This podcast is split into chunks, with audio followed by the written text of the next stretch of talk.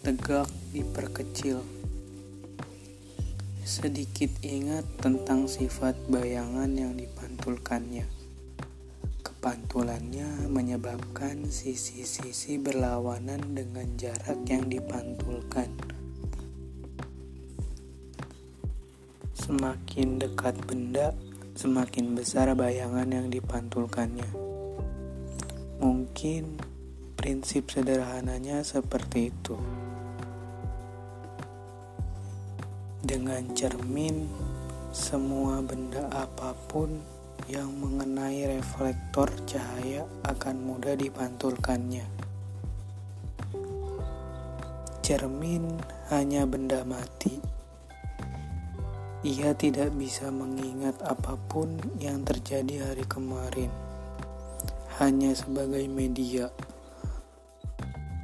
Selanjutnya dari diri kita yang kemarin kita lewati, sedikit kita ingat kembali sederhananya.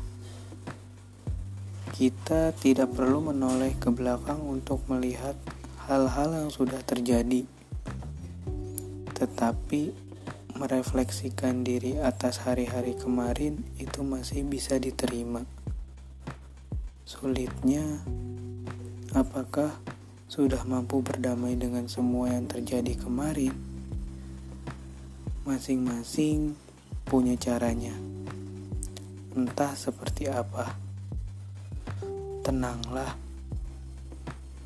Di depan sudah ada yang menunggumu untuk memeluk, menggenggam, atau merangkul dengan keadaan yang lebih berat lagi.